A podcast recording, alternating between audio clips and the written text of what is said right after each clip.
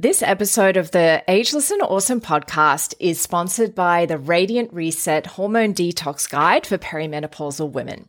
As a woman in the modern world, our hormones are taking a battering.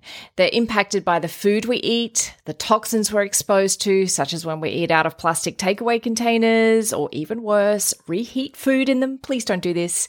If you're handling EFTPOS receipts, filling the car with fuel, eating non organic produce that hasn't been washed effectively, plus Plus, so much more things add to our toxic load every day.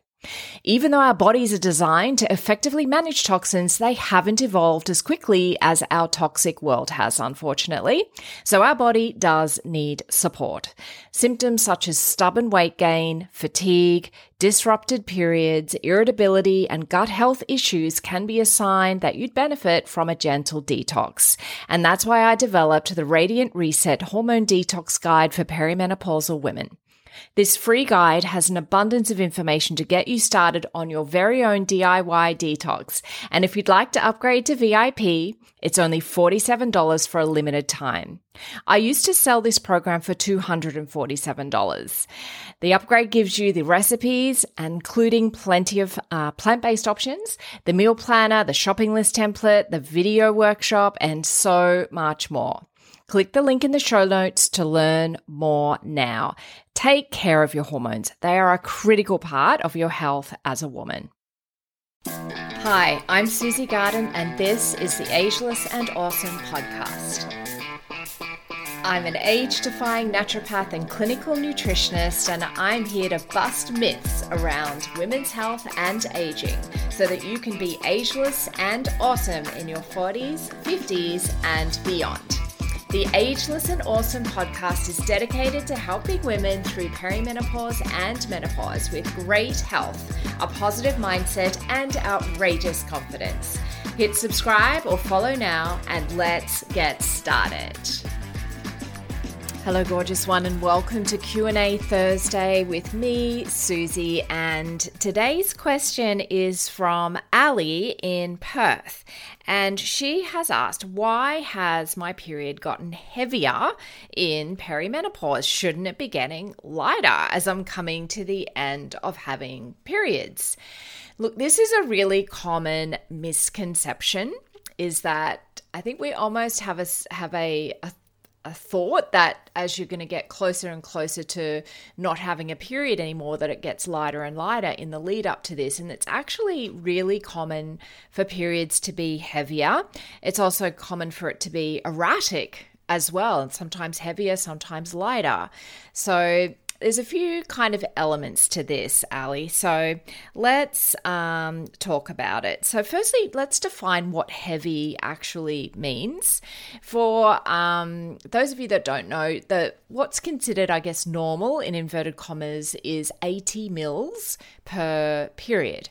And if you think about, you know, how would you actually measure that, then there's a few things. If you have a, a menstrual cup, then that's really, really easy to measure. Um, otherwise, uh, a super tampon will hold about 10 mils, and a regular tampon or pad will hold about 5 mils. So you can count how many you're using and see what that adds up to. Another, just some general things if you're not really into adding it all up.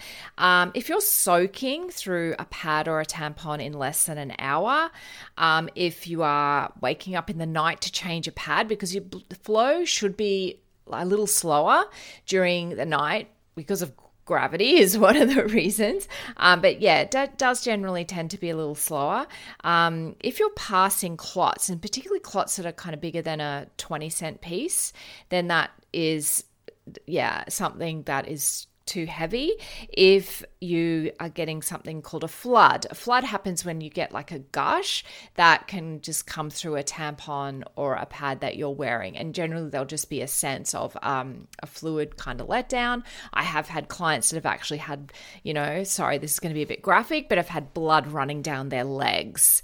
Um, and they're wearing like a tampon and a pad. So that's too heavy. That's something that needs to be uh, looked at. So that's what we're looking at when we're describing or defining a heavy period. And the causes of this, I mean, clearly there's going to be a hormonal cause because when you think about what's happening in perimenopause is you're getting these surges of estrogen while the progesterone is really dropping away to virtually nothing. And so that dwindling progesterone is kind of um, allowing the estrogen to dominate. We used to call this estrogen dominance, and there's nothing to oppose that estrogen. So often that can lead to heavier periods. Um, often there can be breast pain uh, that's associated with that as well. Sometimes there can be underlying conditions such as endometriosis, even if you've never had that before, or adenomyosis. So, if you are getting, like, if you look at those signs that I just listed out, that your period might be a little bit too heavy, you definitely need to get that checked out by your medical practitioner because there may be an underlying cause that needs to be sorted out from more of that medical perspective.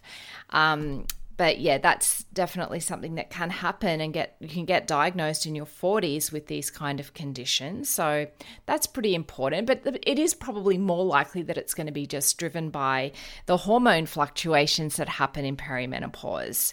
So in terms of natural approaches to this, I mean, certainly we can, as naturopaths, do hormone testing to see what is going on. I tend to only do testing if I if I'm not 100% sure, or if I'm thinking maybe the symptoms are not matching with what you would expect um, at this stage of your life, or if there's just other things potentially going on. But so I don't normally do much testing unless it's really going to influence the treatment protocol significantly. But we can certainly, as naturopaths and herbalists, use herbal medicines to support increasing your progesterone to help balance that out. Um, there are also herbs that we call styptic. So they're actually, so it's S T Y P T I C, styptic, and they actually reduce the flow uh, of your menstrual blood. And they're awesome. They can work really, really well. I had a lady, oh, probably a couple of years now ago now in clinic that was she said she she thought her periods were normal because when I do an initial consult, she was actually coming to see me for anxiety, and uh, during the consult, I always ask about periods regardless of what you're seeing me for.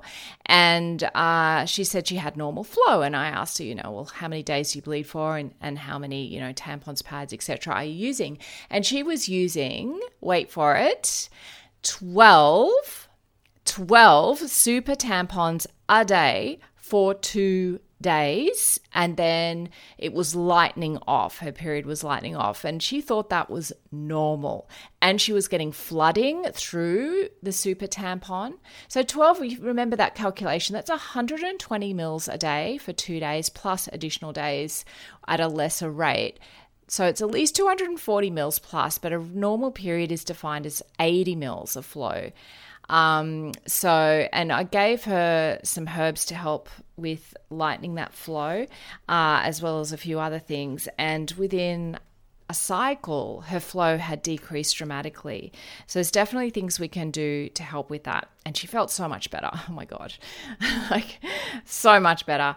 Um, and also, we can use food to support liver detoxification to help uh, improve that relative estrogen excess. So we used to call it estrogen dominance. We now call it relative estrogen excess. So certainly liver supporting foods such as your cruciferous vegetables. Um, so that's things like your cabbage, broccoli, cauliflower, garlic, onions, spinach, kale, all that sort of thing. If you just Google cruciferous veggies, you'll get a whole list of them. Now, you do need to be a little careful if you do have thyroid issues. You need to cook cruciferous veggies really, really well to kill a certain plant chemical called um, goitrogens that are present. So, if you cook it really well, those goitrogens are destroyed in the cooking process, so they're not a problem. But I don't recommend eating raw uh, cruciferous veg if you have thyroid issues. If you don't have thyroid issues, it's completely fine. So, Ali, I hope that's kind of helpful. Uh, yeah, your period is not really expected to get lighter and lighter as you lead up to menopause. Um, what will happen is you may get heavier, you may not, uh, and then they'll just kind of stop. So uh, once you've hit 12 months of no periods, then you are officially in menopause. If there is just as an aside to that, if there is any bleeding after you reach menopause, so after that 12 months of no period, then that definitely needs to be investigated as well by your medical practitioner.